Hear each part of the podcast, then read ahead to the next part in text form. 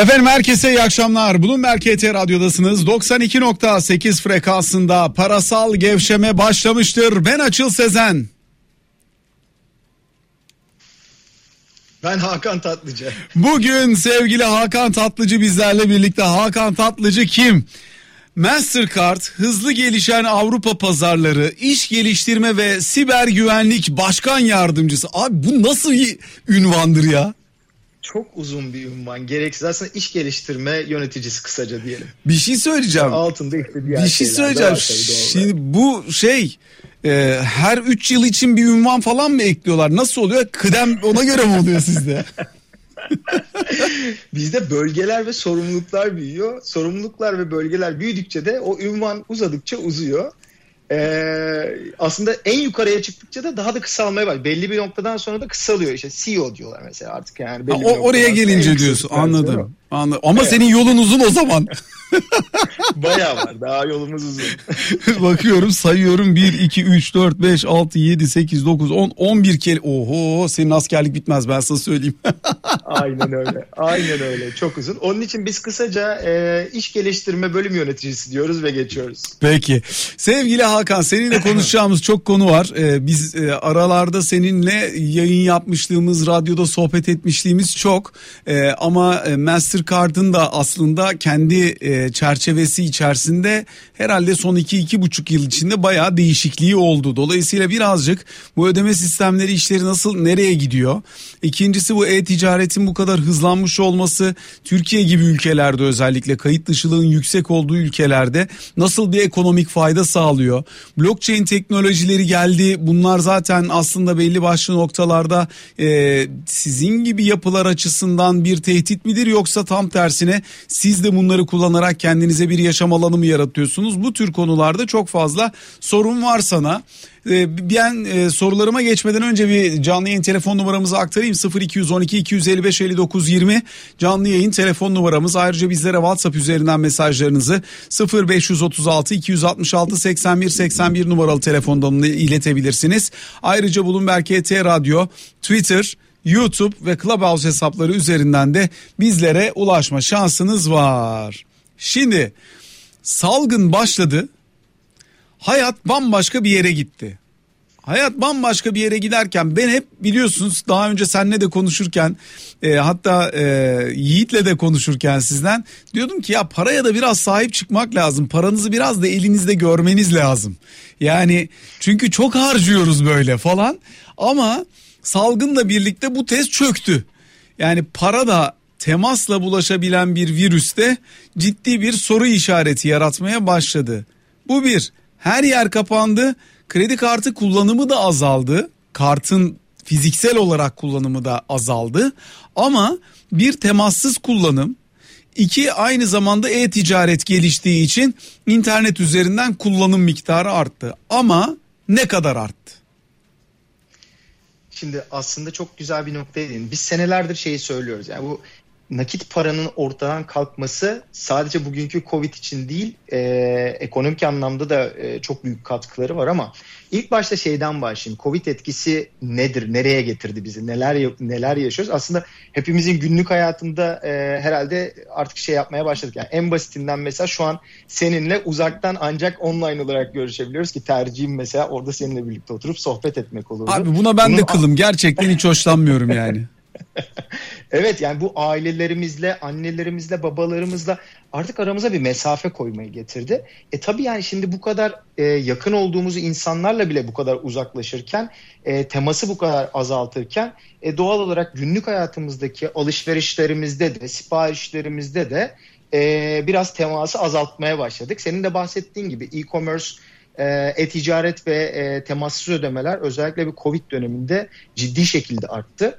Bunun biraz daha altyapısını isterseniz rakamlarla ben e, vereyim. Şimdi e, geçen senelere baktığımızda özellikle 2020'nin sonu itibariyle e, kartlı ödemelerin e, %17 civarında Türkiye'de arttığını söyleyebiliriz toplam kartlı ödemelerden bahsediyoruz. Fakat e-ticaretin büyümesine baktığımızda yüzde 37'ler civarında büyüyor. Yani nereden baksa iki katından daha fazla bir şekilde e-ticaretteki e, alışverişlerimiz büyümüş.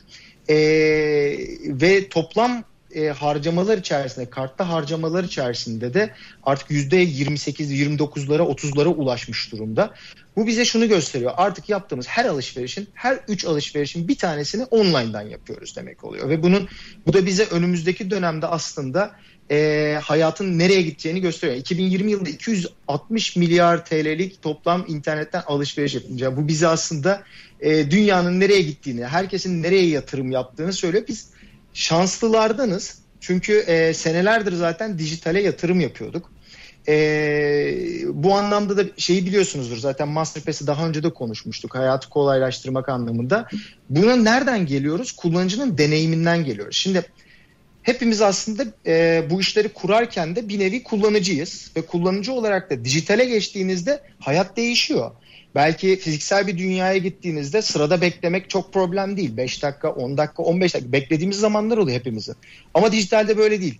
O telefonu elinize aldığınızda bugün e, e-ticaret, e, internetten yapılan alışverişlerin %60'ı artık mobile kaymış durumda. O telefonu elimize aldığımızda o işin saniyeler içerisinde bitmiş olmasını bekliyoruz. Yani sabrımız yok. Mutlaka o iş bitecek. Şimdi bunu tabii bitirmekle birlikte bir taraftan da e, şey problemlerimiz de var. Yani güven problemlerimiz de var. Tamam yapacağım, alışveriş yapacağım ama e, internet sitesine kart bilgimi girerken de bir tedirgin oluyorum falan gibi durumlar olabiliyor. Aslında biz buradan yola çıkarak Masterpass'i geliştirmiştik. Masterpass bizim bir Türk reçetesi. Yani Nedir Masterpass kadar... abi? Çok kısaca anlatayım. Ee, kartınızı bir internet sitesinde saklıyorsunuz ödeme yaparken. E, örneğin A iş yerinde bir ödeme yapıyorsunuz. E, ödeme sayfasında kartınızı saklayayım mı diyor. Eğer orada bir Masterpass logosu varsa biz sizin kartınızı Mastercard güvencesiyle sizin adınıza saklıyoruz. Sonrasında B iş yerine gittiğinizde bu kartınız karşınıza çıkıyor. E, ve orada tekrar kart bilgisi girmek zorunda kalmadan ödeme yapabiliyorsunuz. Böylece kullanıcı her yerde ayrı ayrı tek tek kart bilgisi girmek zorunda kalmadan ödemelerini tamamlıyor. Şimdi e tam tabii, bir dakika araya girdim. Pardon. Tabii tabii. İzleyicilerimizden Levent Göktem YouTube'dan soru göndermiş. Diyor ki e-ticaret sitelerinde kredi kartı bilgilerini Masterpass'ta sakla diye bir seçenek oluyor. Güvenli mi diyeceğim ama kimse de ayranı ekşi demez. E demezsiniz doğru ama buradaki güvenliği nasıl sağladığınızı anlatabilirsiniz mesela. Şimdi burada şöyle bir şeyden bahsedeyim. Bir kere e, iki türlü güvenlik önlemi var. Bir tanesi sektörel güvenlik. Yani e, zaten kart saklayabilmek ya da bu işlere girebilmek için belli sektörel yeterliliklere sahip olmak gerekiyor. Bir kere bunların e, mesela PCI DSS diyoruz. Yani teknik terimler olduğu için çok detayına girmeyeceğim ama bunların sağlandığını biz orada beyan ediyoruz. Bu birinci kısmıydı. İkincisi ise aslında bunu Mastercard olarak dünyada ödeme teknolojilerine yön veren bir şirket olarak sunuyoruz. Yani bu şu anlama geliyor bugünkü dünyadaki e, ödeme sektöründeki kuralları, e, güvenlik standartlarını belirleyen kurumlardan bir tanesi Mastercard. Ve Mastercard'ın bir hizmeti olarak biz bu Masterpass'i veriyoruz. E, tabii takdir edersiniz ki dünyadaki bu standartların daha altında e, ya da eşleniği bir şey vermemiz mümkün değil. Bunların daha üstünde güvenlik standartlarıyla bu hizmeti sunuyoruz. E, dolayısıyla kullanıcılara şunu söyleyebilirim ben de kullanıcısı olduğum için gönlünüz rahat, içiniz rahat bir şekilde kullanabilirsiniz her yerde Masterpass'i. Diyelim ki bir sorun oldu. O zaman benim muhatabım kim? Şimdi mesela özellikle kullanıcılardan şöyle sorunlar geliyor. Bu aslında e-ticaretin en büyük sorunlarından bir tanesi. Diyorlar ki ben aldım bozuk çıktı ürün ya da yanlış bir ürün geldi ya da istemediğim hatalı e, arızalı bir ürün geldi ne yapacağım? İşte en e, önemli tarafı kartla yapılan ödemelerin aslında burası. E, bizim e, globalde bazı kurallarımız var. Yani kanunlarımız diyelim. Ödeme e, ödemenin kanunları dediğimiz bazı e, kurallar var. Bu kurallar diyor ki eğer ürün hatalı çıkarsa, yanlış bir ürün gönderilirse, kullanıcının kullanıcıya beyan edildiği gibi kullanıcıya ulaşmazsa, eğer bu ödeme kartla yapılmışsa, Mastercard'la yapılmışsa bunu direkt iade etme şansına sahip kullanıcılar. E, bu güvenliği sağlıyor. Ama bunu kartla değil de başka bir ödeme yöntemiyle yapmış olsaydı örneğin kullanıcı bu güvenlik maalesef e, hayatında değil. O zaman uğraşması gerekecek bu tekrardan düzeltebilmesi için. Bunun gibi avantajları var aslında. Peki şimdi mesela e, Masterpass hacklenemez mi diye sormuş bir takipçimiz. E, şimdi bu hacklenme konusu biraz e, siber güvenlik tarafına biraz gireyim burada bahsedeyim. Senin alanlarından bir tanesi oydu. 38 evet. kelimelik işte Orhun yazıtlarından bu yana e, yazılmış en uzun metinlerden bir tanesi olan ünvanında. Geçenlerden Biz seninle anlaşalım. Buna iş geliştirme yöneticisi diye. Demeyeceğim yani. dersem çekiştiremem böyle. ya şimdi şöyle e, dinleyicimizin sorusuna istinaden siber güvenlik dediğimiz şey e, siz bir, e, bir, bir kendinize bir e, alan kuruyorsunuz ve o alana ataklar oluyor, saldırılar oluyor. Siz saldırılara karşı kendinizi korumak istiyorsunuz. Şimdi e, siz hayal ediyorsunuz ki karadan gelecek o saldırı. Dolayısıyla karadan gelecek e, şeylere göre, e, saldırılara göre kendinizi koruyorsunuz. E, fakat saldırı havadan gelirse ne olacak? Bugünün en büyük problemi bence özellikle internet sitelerinde, özellikle e, bugünkü hayatımızda bu. Dijitalleşmenin çok hızlı gelişmesiyle birlikte e, siber güvenlik de ciddi bir şekilde e, önemli hale geldi. Ve bugünkü e, hayata e, dijitalde başlamış kullanıcılar, e, şey e, iş yerleri buna biraz daha hazırlıklı ama bu süreçte buraya girmişler. Kendilerini karadan gelen saldırıya karşı hazırlıklı tutuyorlar ama havadan gelen saldırıya karşı ne olacağını bilmiyorlar. Buraları görmüyor. Ya da e, atıyorum tankla tüfekle geliyor ama kişi olarak geldiğinde ne yapacağını bilmiyor. Şimdi e, sorunun özüne dönecek olursak biz bu saldırıların hepsini, bunun gibi saldırıların hemen hemen hepsini aslında dünyada deneyimliyoruz. Mastercard olarak 210 ülkede e, 150 fa- farklı para biriminde aslında e, ödemeleri e, gerçekleşmesine e, e, aracılık ediyoruz teknolojimizle. Dolayısıyla bu alanda aslında olabilecek bugüne kadar gerçekleşmiş bütün senaryolara karşı kendimizi olabildiğince hazırlık tutuyoruz. E, gelecek teknolojilere tabii ki e, yatırım yapıyoruz. Sadece e, kendimiz e, yapmıyoruz bunları aynı zamanda bu alanda uzmanlaşmış şirketleri de bünyemize katarak, Mastercard bünyesine katarak bu alandaki e, uzmanlığımızı da büyütüyoruz, genişletiyoruz. Sadece kendi ürünlerimiz için değil, bankalara, iş yerlerine, e, bütün çalıştığımız firmalara bu hizmetlerden faydalandırıp yararlandırıyoruz. Dolayısıyla bu alanda e, olabildiğince yine güvende hissedebilirler kullanıcılar. Serkan Bey demiş ki Hakan alışveriş sitelerinde kart bilgileriniz saklansın mı sorusuna genelde hayır demeye çalışıyorum. Bir sabah uyandığımda tüm banka hesaplarımın boşaltılmış olduğunu öğrenmek istemem. Ne dersin?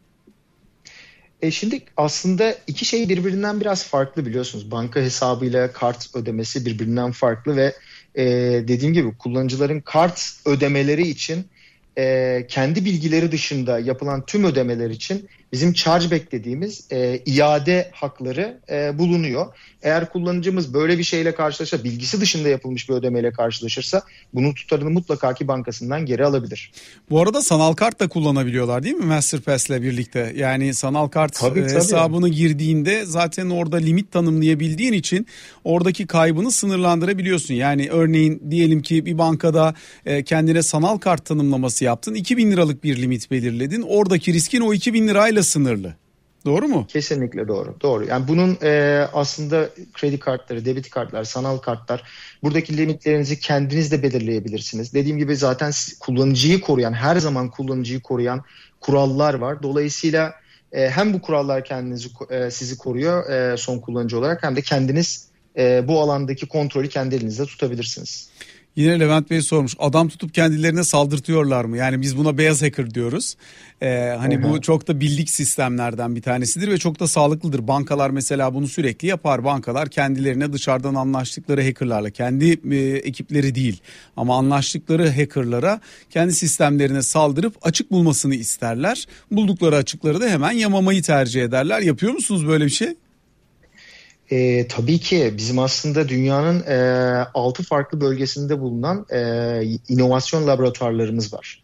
Bu laboratuvarlarda çalışan e, siber güvenlik alanında, iş geliştirme alanında, dijital alanda, e, finansal sektörün her alanında çalışan aslında e, arkadaşlarımız var. Ve bunlar tabii ki e, sistemimizi 7-24 gözetliyor, 7-24 e, testler yapıyor e, ve e, dediğim gibi olabilecek e, en güvenli hale getiriyorlar.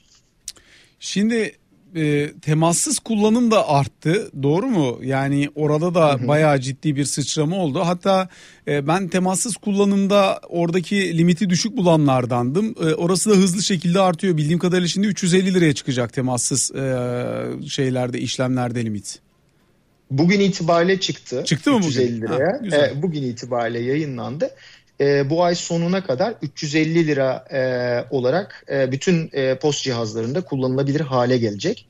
E, bu aslında geçen seneyle yine 2019 ile 2020'yi kıyasladığımızda iki buçuk kart art, arttı aslında bu temassızın kullanımı. Yani e, neden bahsediyorum? Cebinizdeki kartı çıkartıyorsunuz, post cihazına dokunuyorsunuz. Şimdi 350 lira diyoruz ya açıl. Aslında burada bazı kullanıcıların kafası karışıyor. Diyorlar ki 350 liranın üzerinde işlem yapamayacağız mı o zaman falan diyorlar. Hayır öyle değil. O zaman 350 şifre liraya giriyorsun. kadar aynen öyle. 350 liraya kadar şifre girmeden kartınızı posta dokunduruyorsunuz. Temassız ödemeniz gerçekleşiyor. 350 liranın üstünde de pin girerek işleminiz gerçekleşiyor.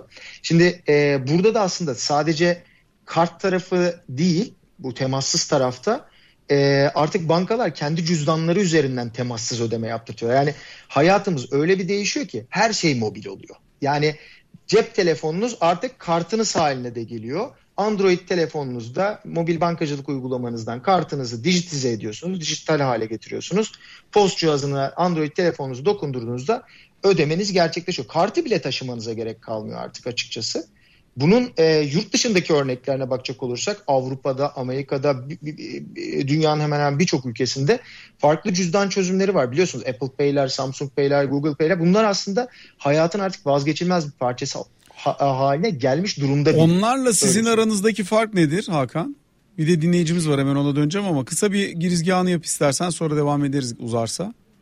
Tabii ki. Ee, aslında bu çözümler e, bizim teknolojisini ve altyapısını sağladığımız çözümler. Yani bugün Apple Pay ya da Samsung Pay bir kullanıcı yurt dışında kullandığında e, onun arka tarafındaki bütün şifreleme, e, tokenizasyon dediğimiz e, kartın gerçek kart değil de kartı temsil eden farklı bir numaranın o cihazın içerisinde yüklenmesi vesaire gibi bütün işlemleri Mastercard'ın teknolojileri sayesinde gerçekleşiyor. Yani size Ee, alternatif değil sizin iş ortağınız oluyorlar.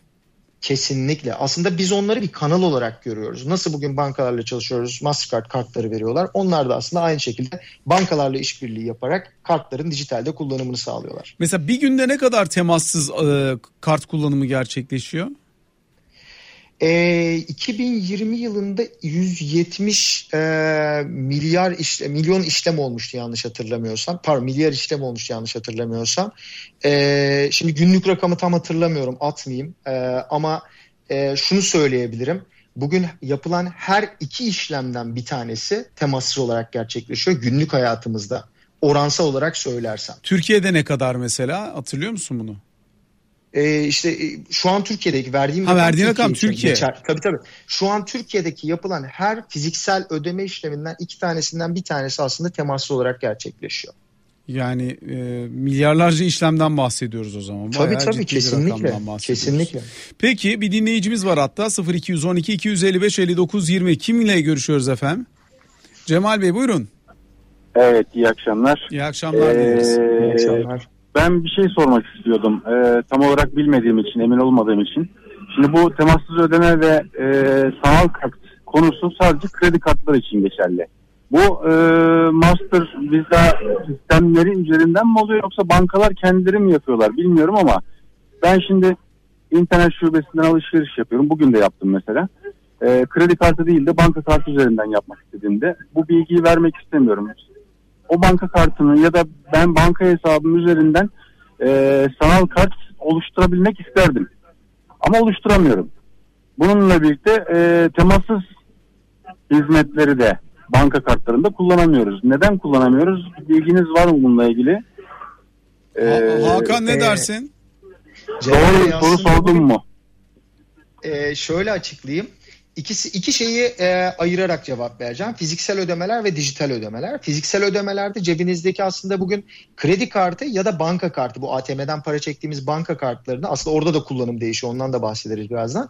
Banka kartlarını e, temassız olarak alıp kullanabiliyorsunuz. Fiziksel post cihazına e, bugün banka kartınızla dokundurarak bir ödeme gerçekleştirebiliyorsunuz. Türkiye'deki e, banka kartlarının üçte biri bugün hatta üçte birinden fazlası temassızı destekler durumda.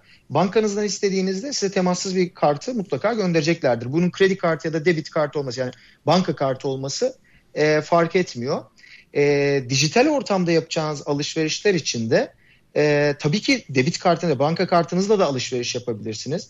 Dijital bir kart yaratarak bankanızın bankacılık e, uygulaması üzerinden sanal bir kart yaratarak e, bu sanal kartınızla da online bir ödeme yapabilirsiniz. Hatta az önce açıldı onu konuştuk. Yani kullanıcılar daha kontrollü, daha güvenli e, ben e, paramın sadece e, koyduğum kadarıyla internette alışveriş yapmak istiyorum diyorlarsa e, sanal bir kart yaratıp bunun içerisine bu banka sanal banka kartının içerisinde koydukları paralarıyla internette bugün alışveriş yapabiliyorlar. Sanırım e, belki teknik bir problem oluşmuştur, anlık bir problem oluşmuştur ama genel olarak e, kullanılabildiğini söyleyebilirim.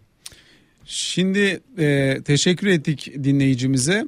Ümit Maden demiş ki peki sizin burada kazancınız nereden oluyor? Bankalardan komisyon mu alıyorsunuz? Siz parayı nereden kazanıyorsunuz? Bu kadar işleme aracılık ediyorsunuz da. Şimdi bir kere aslında bizim burada temelde yapmaya çalıştığımız şey e, nakitsiz bir toplum yaratmak. Öncelikle yani şimdi şeyden bahsetmiyorum. E, iş modelinden bahsetmiyorum. Mastercard'ın temel hedefi nakiti ortadan kaldırmak. Yani mesela bize bazen şeyi soruyorlar. Mastercard'ın e, rakibi kimdir diyorlar. Rakibi yok aslında. Rakibi nakittir. Nakit e, karta dönüştüğü sürece e, bizim için e, sadece bizim için değil bu arada yani kayıt dışı ekonominin önlenmesi burada işte bir takım e, nakitin getirdiği e, maliyetlerin ortadan kalkması. Bakın şöyle bir şey söyleyeyim. Küçük bir örnek olması açısından. 3 sene fiziksel ödemelerin tamamını dijitale taşısak ve kartla yapılsa 3 e, tane boğaz köprüsü yaptırtabiliyoruz. Onlarca hastane yaptırtabiliyoruz. Oradaki yaratılan e, maliyet avantajıyla. E tabi Mastercard'da burada e, bankalarla olan ilişkisi neticesinde burada belli iş modelleri var. E, bu iş modelleri neticesinde doğal olarak yani kurumsal e, ticari bir işletme olarak doğal olarak para kazanıyor buradaki yapılan işlemlerden.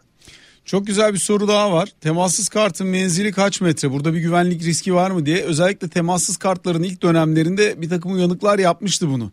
Ellerine post cihazı alıp otobüste ayakta duranların arkasına geçip o post cihazını uzaktan okuta okuta 100 lira 100 lira götürmeye çalışıyorlardı. Çalıştı mı böyle bir sistem oldu mu yoksa şey mi bu? Hani böyle bir e, şehir efsanesi ve mit mi? Çünkü yakalandı böyle birkaç kişi ben hatırlıyorum haberlerde. Açıl biraz bu bir e, maalesef şehir efsanesi ve böyle şeyler hani e, küçük bir şey gözüktüğünde e, gerçekliğe tam olsa da olmasa da çok hızlı yayılıyor maalesef böyle haberler. Biraz şehir efsanesi neden diyeceksin. Şimdi e, kullanıcılarımız hepsi cebinde e, mutlaka temassız kartları vardır. Cüzdanların içerisinde mutlaka birden fazla kartı var değil mi?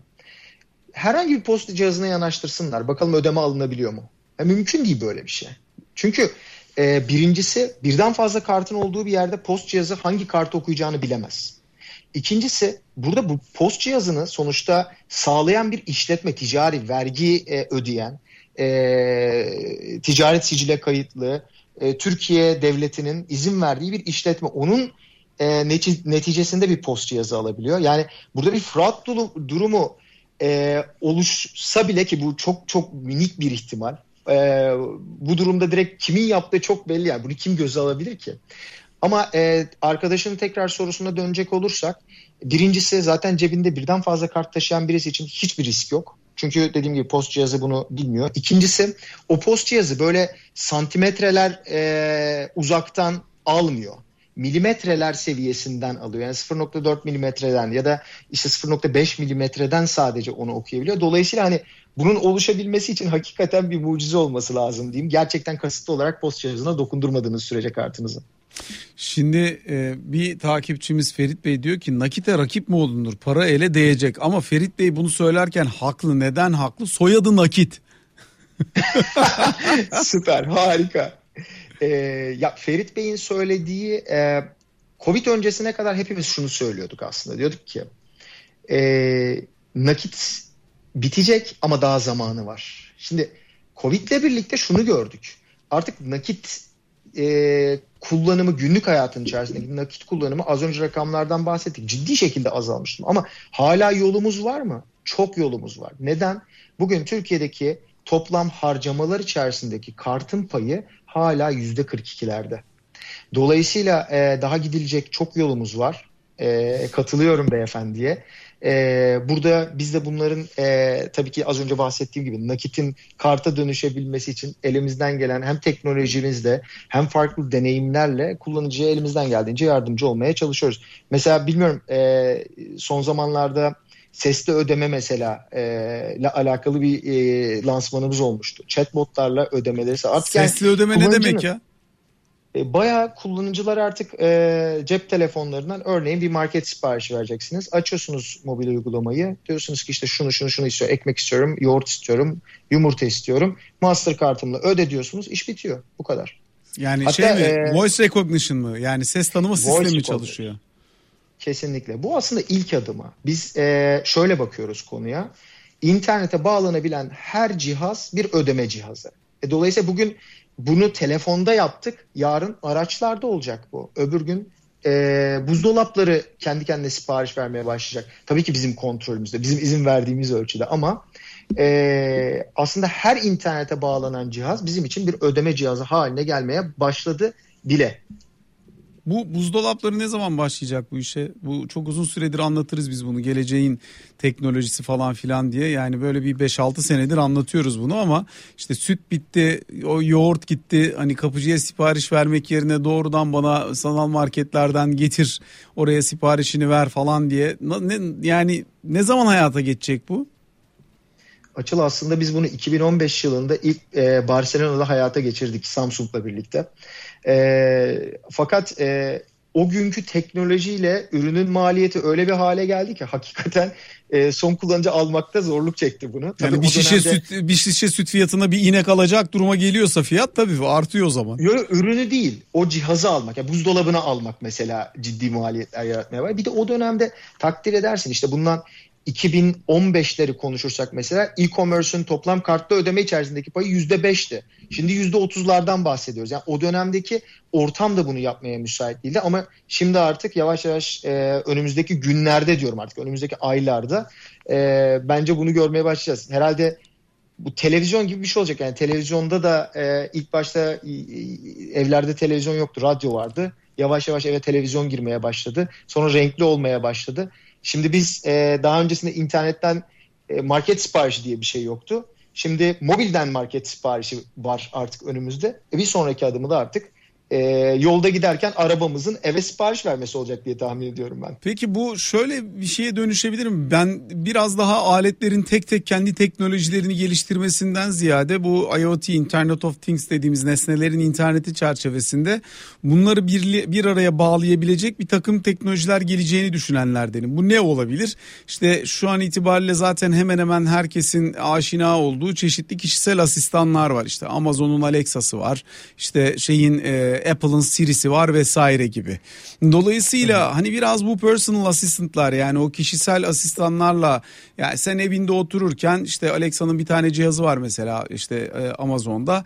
Alexa'ya şunu çal diyorsun onu çalıyor. Bunu çal diyorsun bunu çalıyor. Bana şuraya sipariş verdi diyebilirsin yakında. Yani bu bana çok uzak gelmiyor eğer böyle bir ses tanıma sistematiği çalışması hakikaten ileri düzeye geldi ödeme sistemleriyle de çalışabilir noktaya taşındıysa. Kesinlikle. Bugün aslında Amerika'da bunun pilotları yapılıyor, denemeleri yapılıyor. Kullanıcılar artık evlerine e, işte Amazon'un Alexa'sından ya da Echo'dan artık e, sipariş verebiliyorlar. Ama tabii hala şu bir gerçek. O voice recognition dediğimiz yani o sesin tanımlanıp da e, doğru şekilde anlamlandırılabilmesi için hala önümüzde bir çıt yol var. Dolayısıyla aslında bir teknolojinin biraz daha oturmasını bekliyoruz diyelim. E, ama bugün itibariyle dediğinde haklısın. Kullanıcılar bugün bunu farklı ülkelerde kullanmaya başladı. Türkiye'de de biz az önce bahsettiğim işte iste gelsinle e, lansmanını yapmıştık geçen e, aylarda. E, bugün kullanıcılar da aslında onu deneyimleyebilecek yakına yakında Türkiye'de. Telefonumuz mu var? Evet telefonumuz var ee, alalım 0212 255 59 20'deyiz. Kim var hatta? Afet Hanım hoş geldiniz yayınımıza. Merhabalar, merhabalar. Merhabalar efendim. Merhaba iyi, iyi yayınlar diliyorum. Ben e, az önce bir e, kaçırdım biraz gerçi e, araç kullanıyorum şey yapamadım ama e, bir beyefendi banka kartı, debit kartıyla e, hem e-commerce işlemlerinde hem de temassız işlemlerde bankaların e, yetersiz kaldığını ya da buna onay vermediğini söylediler. Aslında bu noktada doğru. E, ama şöyle bir çözümü var e, bankaların prepaid kart yapısında bankaların kendi e, hesaplarının dışında oluşturdukları bir çip bakiyeleri var. O bakiyeler üzerinden temassız işlem yapılabiliyor çok doğru. Ama e, hesap kartında yani hesap üzerinden e, temassız işleme şu anda aracılık edemiyor bankalar. Yani bu anlık bir sorun değil aslında. E, böyle maalesef. Hakan ne dersin? Hatta beklemenizi burada, rica edeceğim. Alev Hanım e, aslında Afet burada Hanım. bahsettiğimiz pardon Afet'e kusura bakmayın. Afet Hanım burada aslında e, bahsettiğimiz şey e, hesaptan ödemede çok haklısınız. Bugün maalesef e, Türkiye'de açık bankacılık yavaş yavaş gelişiyor. E, önümüzdeki dönemde tabii ki hesaptan ödemeleri de göreceğiz. E, burada beyefendinin bahsettiği şey biraz daha debit kartından ödeme yapmak. Yani direkt hesabından değil de hesabına bağlı bir e, banka kartından ödeme yapmaktı. Dolayısıyla bugün aslında bu banka kartından e, e-commerce'de yani e-ticarette ya da fiziksel ortamlarda ödeme yapabiliyorsunuz. Bunu temassız da yapabiliyorsunuz. E-ticarette e, tek tıkla yapabiliyorsunuz ya da 3D Secure'le yapabiliyorsunuz. Kartla yapılan ödemelerde herhangi bir e, sıkıntı yaşanmıyor ama tabii dediğim gibi hesaptan direkt bir ödeme yapmak isterseniz orada işte biraz daha açık bankacılık tarafına geçiyoruz. Çünkü hesapta para ee, olup olmadığını sizin görme şansınız olmuyor ya karşı tarafla birlikte doğru mu? Yani olmayanı çekmeye çalıştığında karşı tarafın müşteri bilgisine ulaşamıyorsun bankacılık sırrı olduğu için o. Banka sana onu göstermiyor. O ne zaman olacak? İleride hakikaten yasal düzenlemesine gelip Türkiye'de de Avrupa Birliği'nde geçmiş olan e, o müktesebat uygulanmaya başladığında açık bankacılık sistematiğiyle görme şansına sahip olabileceksin. Şu anda göremediğin Hatta... için yapamıyorsun. E, hatta şöyle söyleyeyim e, aslında geçen sene 2020 yılında e, Türkiye'de de açık bankacılık e, e, kuralları yayınlandı. E, bunlar alakalı regülatif e, yeterlilikler, gereksinimler hepsi tanımlanmış durumda. E, dolayısıyla önümüzdeki dönemde bu açık bankacılığı daha çok görüyor olacağız. E, bunun etkilerini ilk başta bankalarda görmeye başladık bile. İşte bazı bankaların e, mobil uygulamalarında şey görüyoruz. İşte başka bankalardaki hesaplarınızı bizim mobil uygulamalarımızdan ya da bizim kanallarımızdan da görebilirsiniz demeye başladılar. Önümüzdeki dönemde farklı deneyimlerle işte bu az önce e, hanımefendinin de bahsettiği gibi e-ticaret sitesinde karta gerek duymadan hesabından ödeme yapmak gibi de önümüze çıkacak. Ya da bir bankada hesabınız varsa başka bir bankada doğrulama yapmak zorunda kalmadan e, direkt müşterisi olabileceksiniz. Gibi gibi farklı deneyimler de aslında hayatımıza gel- girecek. Afet Hanım e, yanıt oldu mu? Evet evet yani e, ben aslında hani dipnot gibi geçmek istemiştim. Ben de çünkü e, Ziraat Bankası'na çalışıyorum. Mastercard'la da çalışıyoruz. Çalışmalarımız oluyor kart tarafında. Ee, yani umarım çok daha efektif, daha hızlı, daha e, güzel e, sistemler gelir. Peki çok çok teşekkür ediyoruz katkınız için. İyi, iyi akşamlar diliyoruz. Hoşçakalın. Hoşçakalın. Sağ olun. Peki şimdi birkaç tane daha soru var. Bir tanesi e, HGS sistemleriyle alakalı. Sen dedin ya demin böyle temassız ödemede çok yaklaşmak lazım diye. HGS kaç metreden okuyor diyorlar ama okumadığı da oluyor. Çok lanet o ya. Ondan sonra arkandan e, 4 liralık borç için mesela bana başıma geldiği için biliyorum yani. Borç da değil farkında değilim çünkü onu çekememek senin sorunun benim değil ki. Alet orada duruyor oku kardeşim okuyamamış. Arkadan bir köklemiş bana cezayı icra takibi diye SMS atıyorlar bana 2 ay içerisinde.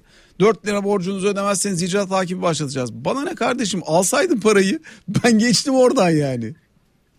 Bu da herhalde şu anda bir şikayet olmuş oldu onlar için. Yok ben bunu ee, daha aslında... önce televizyonda da söyledim haklı buldular sonra beni. Ya şöyle bir gerçek var. HGS sistemi e, teknoloji olarak ödeme teknolojilerinden farklı bir sistem. E, altyapı olarak farklı bir altyapı. Orada kullanılan teknolojilerle e, bizim çip e, kart teknolojileri tamamen birbirinden farklı. Bu sebeple orada kullanılan teknoloji o amaç için dizayn edilmiş. Yani HGS'nin işte sizin aracınızın camına HGS'yi yapıştırdığınızda o kadar uzaklıktan o kadar hızla giderken sizi ayırt edebilmesi ayırt edebildiği ölçüde ayırt edebilmesi için dizayn edilmiş bir teknoloji. Ama Mastercard'ın e, bu kart teknolojileri e, özellikle temassız tarafta e, az önce bahsettiğimiz gibi zaten global standartlarda ödeme teknolojileri yani bu sadece Mastercard değil PCI, e, EMV dediğimiz hani bütün kurumların içinde bulunduğu e, belli standartlarla belirleniyor ve belli güvenlik parametreleriyle çalışıyor. Dolayısıyla e, herhangi bir tanesi post cihazını alıp da arkanızda dolaşıp herhangi bir para çekemez yani. Bak, bak Levent Bey şöyle bir soru sormuş. Bunu bana sormuş ama NFC özellikli olmayan telefonlarla online banka müşterisi olamıyor muyuz? NFC şart mı diye sormuş. Aslında bankaların kontrol mekanizmaları içerisinde NFC özellikli telefonlar önemli yer tutuyor ama burada benim bildiğim kadarıyla söyleyeyim ben e, internet bankacılığını kullanmak için aslında SMS doğrulama metodunu kullanabiliyorsunuz. Onun için NFC özelliği olan telefona ihtiyacınız yok. Dolayısıyla web üzerinden bankacılık uygulaması uygulamalarını kullanabilirsiniz. Ama application kullanacaksanız yani bir uygulama cep telefonu uygulaması kullanacaksanız orada bildiğim kadarıyla NFC özelliği gerekiyor. Yanlış mıyım ya da bilgim var mı bilmiyorum ee, Hakan. Şöyle e, aslında orada gene yakın zamanda 2020 yılında çıkan açık bankacılığın bu seneki etkilerinden bir tanesi de uzaktan kullanıcı edinme e, yasasının çıkmasıydı. E, bu da işte bu ay içerisinde pardon geçen ayın sonu itibariyle bütün bankalarımızın televizyonlarda da zaten reklamlarını reklamlarını görmüşsünüz. Uzaktan müşteri Komite... olabiliyorsun yani şey e, ıslak öyle. imzasız so- sözleşme Islak yapabilme vesaire gerek... gerekiyor. Hı-hı. Çok doğru. Bunu yapmak için de e, yönetmelik çerçevesinde belli standartlar belirlenmiş durumda. Kullanıcı kimliğini temassız okutabilir ya da kimliğinin e, fotoğrafını çekip daha sonrasında bankasından bir e, müşteri temsilcisinin aramasıyla doğrulanarak bu işlemler yapılabilir. Bankanın burada kurgulamış olduğu müşteri edinimi e, deneyimine istinaden e, kullanıcılar e, müşteri banka müşterisi olabiliyor ama temassızla alakalı çok önemli bir şey söyleyeyim. Şimdi temassız o kadar hayatın içine girdi ki açıl. Sadece kart tarafı değil. Yani az önce şeyden bahsetmiştik. İşte temassız kartlar var. Süper. Telefon oldu dedik. E, Apple Pay, Samsung Pay dedik. Ama hala karttan bahsediyoruz. Şimdi artık bir de onun post tarafına çevirdik. Yani artık post cihazına ihtiyaç duymadan da mesela bizim e, teknolojik olarak tap on phone, soft post dediğimiz bir teknoloji var. Eğer işlet, işletmenin, iş yerinin temassız bir Android cihazı varsa bankasının uygulamasını indirerek temassız öde, ödeme alabilir hale geliyor. Bunun için bir post cihazına herhangi bir şey almasına gerek yok. Zaten Ama işte komisyonlar elinde... orada biraz yüksek oluyor Hakan ya. Yani post post hala daha ucuza geliyor komisyon olarak o uygulamaların genelinden.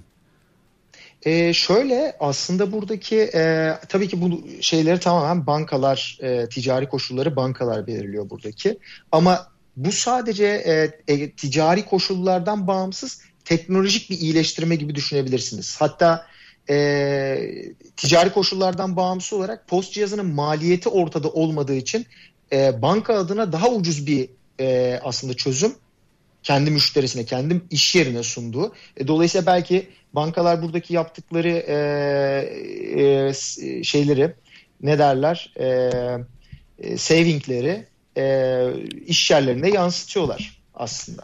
Bir dinleyicimiz, hani, tabii, sen bitir cümleni bir dinleyicimiz daha var ona döneceğim.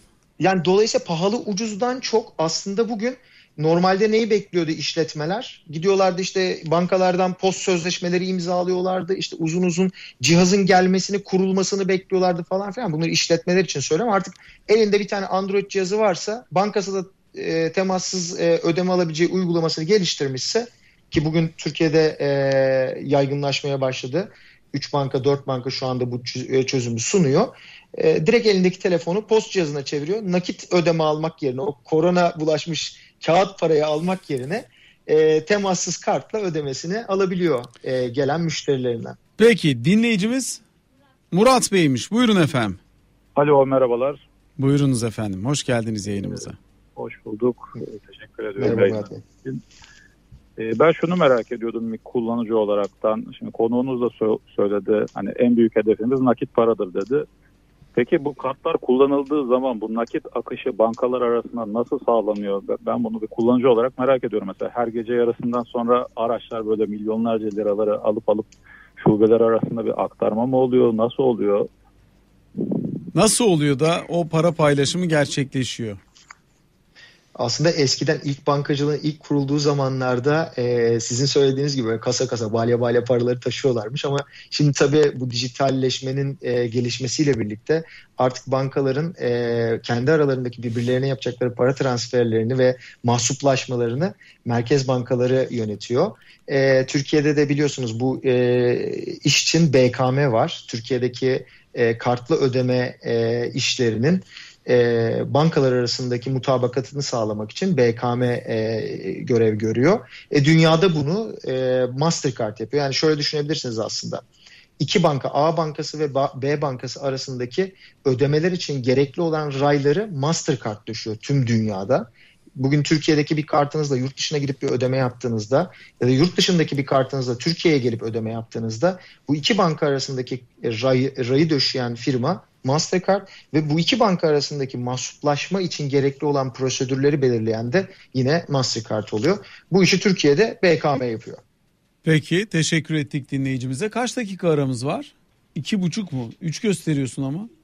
İki buçuk dakikaymış. İki buçuk dakika bir aramız var efendim. Onu verelim. Bu arada biz Hakan'la birlikte Periskop'tan ve e, Periskop kalmadı artık ruhuna rahmet. E, Twitter'dan ve YouTube'dan e, soruları yanıtlamaya devam edelim. Kaldığımız yerden devam edeceğiz. Sadece iki buçuk dakika sonra. Efendim tekrar sizlerle birlikteyiz. Bloomberg KT Radyo'dasınız. 92.8 frekansında parasal gevşeme devam ediyor. Ben Açıl Sezen. Ben Hakan Tatlıcı. Evet Mastercard hızlı gelişen Avrupa pazarları iş geliştirme ve siber güvenlik başkan yardımcısı sevgili Hakan Tatlıcı bizlerle birlikte. Hakan ben bu ünvanı okurken sence kaç tane temassız işlem oldu Türkiye'de? Abi ben şeyden korkuyorum. Bu ünvanı okurken program bitecek diye korkuyorum. Yayın gitmiyor da anlatabiliyor muyum? Böyle ne kadar ünvanı okursam o kadar rahat geçecekmiş gibi geliyor. Şaka yapıyorum ya. Şimdi biz... Ben şöyle e, biz aslında şöyle söyleyeyim. Gözünüzü kırpıp e, kapatıp açana kadar e, onlarca yüzlerce işlem geçiyor diyebiliriz. Muazzam ya. Tabii hakikaten inanılmaz böyle. Rek- reklam arasında bir dinleyicimiz sordu. Özellikle biyometrik e, tanımlama tarafına geldi mesele. E, ben dedim ki yani insanların kendilerine has ve e, eşsiz oldukları iki şey var. Bir tanesi retina e, kontrolü. İkincisi ise parmak izi. Bu her insanda tektir parmak izi. Dolayısıyla aslında sizin mahrem olduğunu düşünebileceğimiz verileriniz bunlar.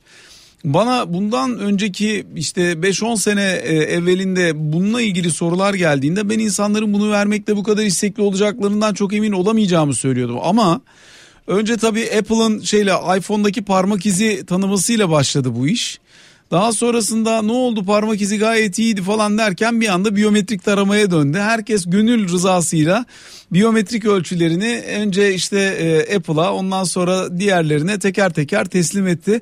Ben bu kabullenişi çok şaşkınlıkla karşıladığımı anlatıyordum tam. Hakan da evet ama işte bak böyle de oldu faydası da oluyor dedi. E, o faydasını anlatarak devam edelim istersen. Ee, aslında verdiğim bir rakamdan bahsedeyim az önce biz kullanıcılara yaptığımız araştırmada hani duymayanlar için e, en azından arada 100 kullanıcıya sorduğumuzda 90 kullanıcı diyor ki ben artık biyometriyle e, kendimi doğrula özellikle ödeme sırasında kendimi doğrulamak istiyorum diyor. E, bunların %80'i de biyometrinin şifreden daha güvenli olduğunu düşünüyor. Dolayısıyla aslında biz burada tamamen kullanıcıyı dinliyoruz. Her zaman kullanıcıyı dinliyoruz. Her zaman kullanıcının e, kolayını olacak işler geliştirmeye çalışıyor. Eğer kullanıcılar bunun daha kolay olduğunu ve daha güvenli olduğunu düşünüyorsa ve arka tarafındaki teknolojik e, altyapı ve regülatif altyapılar da buna izin veriyorsa e, tabii ki bu alandaki teknolojileri sunmakta ve kullanıcıların hayatını kolaylaştırmakta hiçbir mahsur görmüyorum açıkçası. Peki diyor ki Mehmet Genç, biyometrik veri KVKK açısından özel nitelikli veri. Bu doğrulama yönteminde data kullanıcı telefonundan çıkıyor mu, farklı bir yere gönderiliyor mu? E, şimdi bu tabii çok e, nasıl söyleyeyim cevap vermesi zor bir soru. Çünkü e, bunu uygulanan, bunu uygulayan ya da bunu kullanan her uygulama ya da e, bunu kullanan e, her bir e, ne diyeyim iş yeri birbirinden farklı yöntemler kullanabiliyor. Mastercard olarak bizim burada mesela sağladığımız bazı çözümler var. Ee, kullanıcının biyometrik datalarını doğru, doğruladığı bazı altyapılar var. Ee, burada kullanıcı kendi cihazı üzerinden bunları doğruluyor. Yani o biyometrik bilgisi cihazının üzerinde tutuluyor ve o cihazı üzerinden doğrulanıyor. Herhangi bir yerle paylaşılmıyor. Ama tabii kullanıcının sormuş olduğu iş yeri, banka, finansal kuruluş ya da nerede kullanıyorsa bunu nasıl uyguladığı hakkında fikrim olmadığı için e, çok bir yorum yapamayacağım açıkçası. S. Bingül İsrail'de Mastercard Apple Pay ile işbirliği yaptı. Türkiye'de durum nedir diye sormuş ama buna yanıt verdik. Evet, e, yani şöyle aslında e, İsrail'de çok yeni daha e, evvelsi gün e, hayata geçti Apple Pay. E, yanıtı verdik dediğin gibi. Türkiye'de e, bankaların bankacılık uygulamaları üzerinden bugün kullanılır duruma gelmiş durumda. E, önümüzdeki dönemde e, gerekli regülatif yeterlilikler ve teknolojik altyapılar sağlandığı e, durumda biz zaten o İsrail'de ya da e, Amerika'da ya da e, Avrupa'nın e, onlarca ülkesinde, Rusya'da, Azerbaycan'da e, sağladığımız bu e, altyapıyı, teknolojiyi e, Türkiye'de sunmak için Mastercard olarak hazırız. Peki bir de işin zor kısmı blockchain teknolojileri sizi nasıl etkileyecek? Çünkü blockchain teknolojisi aslında aracılık hizmetlerinin tamamını ortadan kaldırma niyetiyle ortaya çıkmış. Aynı zamanda bu bağlamda geliştirilmiş birçok fintech hizmetinin eklemlenmesiyle devam eden hatta şu anda dünyada ihraç edilmiş 9000'in üzerinde token var. Bu tokenların her biri de hemen hemen fintech üzerinde belli başlı alanları geliştirmek adına herkes bir köşesinden e, tutarak bir takım geliştirmeler yapmaya çalışıyor. E, dolayısıyla çeşitli platformlar, çeşitli blockchain teknoloji ve zincirleri üzerinde oluşturulmuş halkalarla herkes yeni döneme kendini hazırlamaya çalışıyor. Bu sizin için bir tehdit mi yoksa siz zaten bunun önceden bu yana farkında olduğunuz için kendinizi biraz daha oralarda konumlandırmaya mı çalışıyorsunuz? Açıl biz senelerdir aslında blockchain teknolojisi üzerine çalışıyoruz. Bizim bu az önce bahsettiğim dünyada bulunan 6 e, farklı laboratuvarda bununla alakalı birçok e, testler, denemeler, pilotlar yapılıyordu. E, şimdi tabii blockchain teknolojisini nasıl yorumladığınız da çok önemli. Yani blockchain teknolojisi sağlık sektöründe işte farklı sektörlerde e, örneğin işte e, bir tapunun kaydının tutulması için evet e, oldukça verimli, maliyetleri düşüren e, bir teknoloji ama finansal tarafa döndüğünüzde iş biraz daha değişiyor. Biz finansal tarafta blockchain teknolojisini biraz ikiye ayırıyoruz. E, bir tanesi bu bizim floating dediğimiz, floating currency'ler dediğimiz sürekli manipülatif fiyatları değişen e, currency'ler var blockchain teknolojisini kullanan biliyorsunuz. Bir de fiyat dediğimiz sabit e, değerli e, currency'ler var. Biz aslında bu fiyat denilen sabit currency'lerin olduğu tarafta bir takım denemeler yapıyoruz. Ee, işte yakın zamanda e, bazı pilotlar Avrupa ülkelerinde ve Amerika'da bazı e, bu özellikle cryptocurrency kart üzerine bazı pilotlar denemeler yapılıyor. Şu anda e, denemeleri süren e, projeler var. E, önümüzdeki dönemde bu sabit yani sabit dememin sebebi şu regülatif olarak de, e, devletler tarafından e, aslında kanun kuralları çizilmiş, kullanıcıyı koruyan e, regülasyonları oturmuş ve teknolojik altyapısı oluşturulmuş çözümleri önümüzdeki dönemde son kullanıcılara sunacağız. Ama düşünün ki şimdi bu bizim işte değişken dediğimiz e, para birimleriyle alışveriş yapmaya bugün gittiniz bir ekmek alacaksınız. E, 1 liraydı siz alırken düştü 50 kuruşa. E, işletme zarar etti. Çıktı 1,5 liraya kullanıcı zarar etti. Dolayısıyla buradaki bütün bu e, dengelerin de e, regülatif olarak tabii ki e, tanımlanmış olması gerekiyor. Onun için biz biraz daha bu tutarı sabit e, tarafta projelerimizi önümüzdeki e, dönemde kullanıcılara sunuyor olacağız tabii ki. Bu şimdi, alanı takip ediyoruz yakından. Şimdi tabii oralarda somut ve geleceğe dönük planlama yaparak proje geliştirmek çok zor. Yani özellikle sizin gibi yapılar için çok zor. Çünkü birincisi coinler sabit değil. İkincisi bunların bir gün sonu alınmıyor. Bir sahipliği bir e, hani net e, takas mekanizması gerçekleşmediği için işin içerisinde farklı bir teknolojiyle gerçekleştiği için bu e, ve her platformun fiyatlaması da ayrı olduğu için hangisini baz alacağın hangisi üzerinden bir gün sonu çıkarımı yapacağın gibi problemler var. O yüzden anlıyorum yaşadığınız sorunları sıkıntıları. Bir de mesela güvenip işlem yapabileceğin şeyler olabilir. İleride daha da netleşebilir bunların hangisi olacağı. Ama bir de çok trendi olduğu için ön plana çıkanlar var. Mesela şimdi Bugün ilginç haberlerden biriydi. Dogecoin var biliyorsun. Şaka yoluyla çıkmış. Adam evet. üstüne köpeğin fotoğrafını koymuş, basmış. Dogecoin'in çıkartan kişi e, bundan birkaç sene evvel bütün elindeki Dogecoin'i yani o çıkarttığı coin'in elinde kalanı ne varsa zaten çok ucuz fiyatı tamamını bir tane Honda Civic almak için satmış. Dogecoin'in bugünkü piyasa değeri Honda'dan daha fazla. Dolayısıyla çok acayip bir hikayeye dönüşüyor buralar. Ee, o yüzden kolay değil yani blockchain bence hayatta birçok şeyi değiştirecek vesaire ama hayatı gerçekten değiştireceği yer kişisel görüşüm sistem entegrasyonunu sağlayabildiği nokta olacak. Yani sisteme alternatif biz burada bambaşka bir şey yapıyoruz merkeziyetçi yapı var olan yapıyı yıkacak öyle değil. Bir noktadan sonra bence ayakta kalan ve hayatta kalan merkezi yapılara kendini entegre edebilecek blockchain uygulamaları veya aynı zamanda kripto varlıklar olacak diye düşünüyorum. Bilmiyorum sen ne dersin? Yok kesinlikle sana katılıyorum burada. Özellikle merkez bankalarının son dönemde e, biliyorsunuz hem Avrupa'da e, hem ülkemizde merkez bankalarının bu öz, e, dijital currency'lerle alakalı çalışmaları var. E, dolayısıyla önümüzdeki dönemde belki bunları daha çok hayatımızda görüyor olacağız, kullanıyor da olacağız. O, o daha makul geliyor bana. Yani Hani işte The Economist e, bugün bu, bu ayki kapağında onu kullanmış. İşte e, gold coin diye government coinler. Yani bunlar devletten e, devletler tarafından çıkarılmış dijital paralar. Bunlar kripto varlık değil. Bunlar devletlerin sahibi olduğu nakdin yerine alacak dijital paralar. Bu hani bana makul geliyor. E, buralarda gelişim alanı var. Aslında öbür tarafta da çok gelişim alanı var da bir yerde bunların yolunun çarpışmasını, çakışmasını ve birleşmesini bekleyeceğiz yani. Kesinlikle. Bir de bunlarla konuşan işte az önce e, bahsi geçen fiyat koy, e, currency'ler var. Yani bunlar işte değişmeyen, tutarı e, değişmeyen ve bu e, hüküm devletlerin aslında çıkarttığı dijital para birimleriyle de konuşacak e, para birimleri önümüzdeki dönemde kullanacağımız para birimleri olacak. Bilal son bir soru sormuş onu da seninle paylaşayım böylece bitirmiş olalım yayınımızı. Diyor ki post cihazlarına parmak izi okuyucu entegre edip ödemeleri hiçbir kart, telefon vesaire gibi alete ihtiyaç duymadan yapabileceğimiz günler gelecek mi? Ya şimdi teması kaçırmaya çalışıyoruz, temastan kaçınmaya çalışıyoruz ya parmağı herkesin bastığı yere böyle bızıklıya bızıklıya koymak iyi bir fikir mi ondan çok emin olamadım ama ne dersin? Biz bunu biraz tersten yaptık öyle söyleyeyim. Mesela bugün cüzdanlarda az önce bahsettiğimiz cüzdanlar demiştik yani e, global cüzdanlar Türkiye'deki farklı bankaların çıkarttığı kendi mobil uygulamaları üzerinden çalışan cüzdanlar. Bunlarda kullanıcılar kendi biyometrik datalarıyla yüz tanımayla parmak iziyle ödeme yapabilirler. Yani e, post cihazına koymaya gerek yok bunu aslında. Başkalarının da dokunduğu bir yere dokunmak için.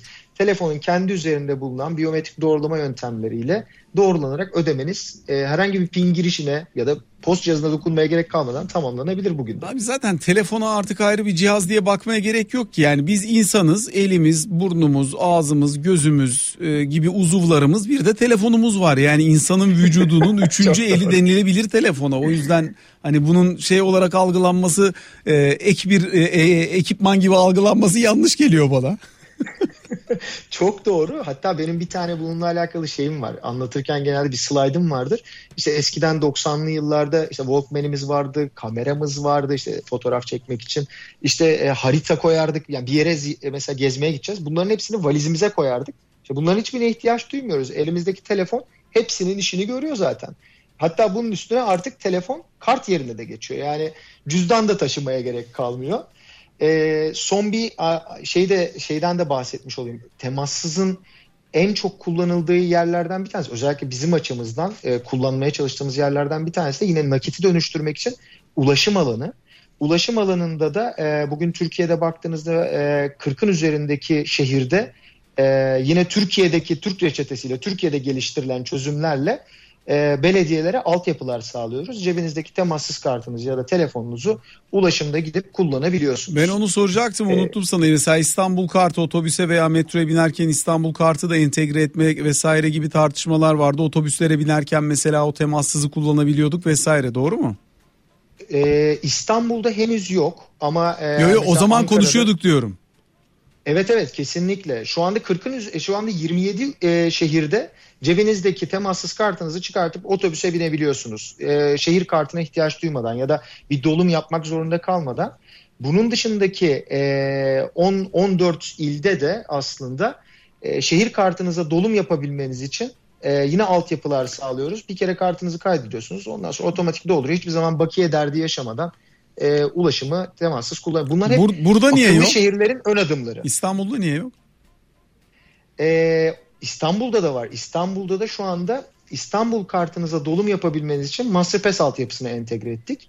Böylece e, Masterpass'e kayıtlı kartınızla e, Belbim'in kanallarına girip ulaşım kartınızı doldurabiliyorsunuz. Hatta önümüzdeki dönemde e, kendi kendine dolduracak otomatik dolum mekanizmasını da oraya koymuş olacağız. Bence bu mesela İstanbul Büyükşehir Belediyesi için çok büyük bir hata, fırsat olarak kullanılabilecek çok yeri var çünkü. Eğer bir şekilde kartlı ödeme sistemleri entegrasyonunu İstanbul Kart üzerinden sağlayabilirsen tek bir kart aracılığıyla İstanbul Kartı da ödeme sistematiği içerisine dahil edebilir. Bir yerlerde kampanyalarda kullanabilir veya bonus biriktirme, iade tarafında kullanım tarafında çözersen bir ödeme aracı olarak konumlandırabilirsin.